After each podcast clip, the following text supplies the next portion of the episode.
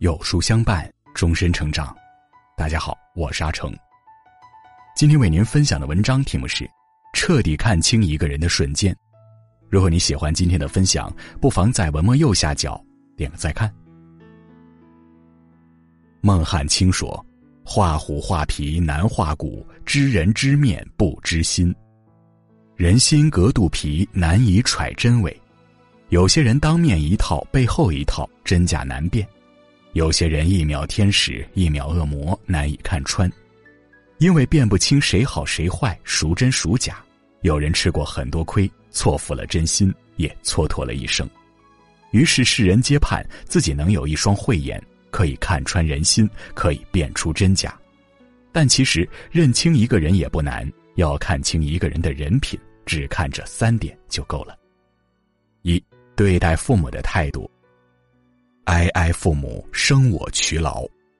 父母给予我们生命，把我们养育，是我们最亲的人。和父母相处时，我们无所顾忌，不用伪装，流露出的最是本性。所以，对待父母的态度，藏着一个人最真实的品性。前段时间刷微博，看到一个令我印象深刻的故事：同事老赵温文尔雅，待人亲和，很多人评价其人品好。起初我也有同感。因为工作，我们吃过几次饭。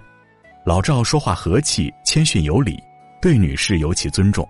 每次抽烟前都要先征得女士的同意。但是后来发生了一件事儿，让我改变了看法。有一次在单位车库，我看到老赵在打电话，怒气很大。因为离得不远，老赵讲话的内容被我听去了大半。你怎么笨得跟猪一样？那种人一看就是骗子。这个月的生活费我已经给你了，不够你自己想办法。我不管。我当时十分震惊，这完全和平时的老赵判若两人。原来老赵是在跟自己的母亲打电话，又绅士又和蔼的老赵居然对自己的母亲恶言恶语，连最起码的尊重都没有。一个可以对父母恶言相向、大呼小叫的人，最真实的品质就是刻薄的。周国平曾说：“对亲近的人挑剔是本能。”但克服本能，做到对亲近的人不挑剔，是种教养。一个人的人品如何，看他对父母的态度便知道。一个连父母都容不下的人，也终究经不起人性的考验。所以，判断一个人是否真的善良有教养，要看他如何对待父母。如果对自己的亲生父母都没有尊重，不知感恩，就算对你再恭敬，也不能当真。这样的人取悦你，或者是贪于你兜里的钱，或者是慑于你手里的权，或者是垂涎于你的颜值。一旦你身上没有了他所需要的东西，就会弃你如敝履。要知道，对父母态度恶劣的人，品性不会好到哪里去。二，对待利益的态度。有人说，利益是人性的照妖镜，是检验人性最好的试金石。确实如此。看一个人能否深交，从利益上就能知晓。母亲曾经和一个阿姨走得很近，阿姨很会说话，我也喜欢。可后来他们几乎不来往了。我问母亲：“那个阿姨人那么好，怎么不见来往了？”母亲说：“她和那个阿姨有几次合伙购买水果，拿回来分时，阿姨总是先一步把好的全部分给了自己，一些小的次的全给了母亲。”他以为母亲不会发觉，其实明眼人一眼就看得出来。后来母亲又通过几件事情发现，只要是别人和阿姨有利益相交，阿姨就会想各种办法让自己得利。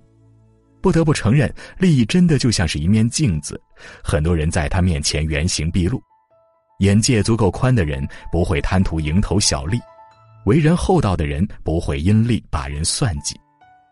想起电视剧《鸡毛飞上天》中陈江河近似初六的生意经，挑货郎出身的陈江河走南闯北，不管做啥生意，赚的每一笔钱只留四份给自己作为收入，其他六份全部分给合作伙伴和帮助自己的人，哪怕是在生意最艰难的时刻，他也一直奉行。正是这份坚守，在他每次遇到困难的时候，总是有人鼎力相帮。也正是这份坚守，最终让他从一个挑货郎一步步发展成为了亿万富翁。莎士比亚说：“钱是一根伟大的魔棍，随随便便就能改变一个人的模样。”是啊，利益面前最能看清人心黑白，分出人格高低。所以，想要看清一个人的人品，就去观察他面对利益时的态度和做法。大度不贪婪，做人一定有底线；小气太自私，做事一定没原则。利益之下，一个人的嘴脸一看便知。三、对待弱者的态度。J.K. 罗琳曾说：“一个人真正的教养，不要看他如何对待比自己身份高的人，要看他如何对待比自己身份低的人。”深以为然。一个人对弱者的态度，往往就是他对这个世界最真实的反应。要看清一个人教养的高低，看他对底层人的态度，便可一目了然。表妹因为一心求学，三十岁了一直单身。就在去年，表妹处了一个对象。据表妹说，对方对她一见钟情，十分温柔体贴，而且包容她的小脾气，家庭条件也不错。我们知道后都很高兴，表妹总算遇到一个好人家，情有归处了。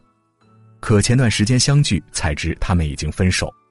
问及原因，表妹说：“因为我见识了最真实的他。在路上开车，如果有腿脚慢的老人挡住了路，他一定要摇下车窗骂老人几句。”若是有比他车便宜的车在他前面开，他一定要超过去，还再来一句“穷鬼”。几次在外吃饭，他对待服务员从来都是大呼小叫，十分无礼。有一次吃饭，因为服务员倒茶洒到了他身上一点，任凭服务员再三道歉，他就是不依不饶，非要叫来经理给打折或免单。表妹说，经历了这些，她看清了人品，果断提出了分手。表妹的决定是对的。因为一个人对弱者的态度里暴露了他最真实的品行。有句话说得好：当一个人面对弱者时，弱者往往处于相对较低的位置，且构不成任何威胁。所以此时此刻，这个人的态度如何，完全取决于自身教养。想起曾经看过的一个有关收藏家劳伦斯的故事，在一次画展上，劳伦斯忙前忙后，画却卖得非常不理想，终于成交了一幅画。但是工作人员往下取时，一激动把画框打碎了，画撕破了。大家都等着看劳伦斯怎么处理，他会怎样发脾气呢？出人意料的是，劳伦斯虽然看起来非常痛苦，但并没有责怪那个员工。事后有人好奇的问起，劳伦斯说：“他是残疾人，很能吃苦，总是非常主动的做事。对强者尊敬崇拜是人的本能。”但对弱者的体谅和尊重才是最难得的品行，不以人弱而辱之，不以身贵而贱人，方是值得交往之人。爱默生说：“品格是一种内在的力量，它的存在能直接发挥作用，而无需借助任何手段。人品是一个人最强的靠山，最硬的底牌，最大的资本。一个人人品正，才会受到众人的敬重。”人品好，上天才会爱护。人生到最后，拼的是人品。好人品是行走人世最好的通行证。往后余生，愿你我都有好品行，所遇之人皆良人。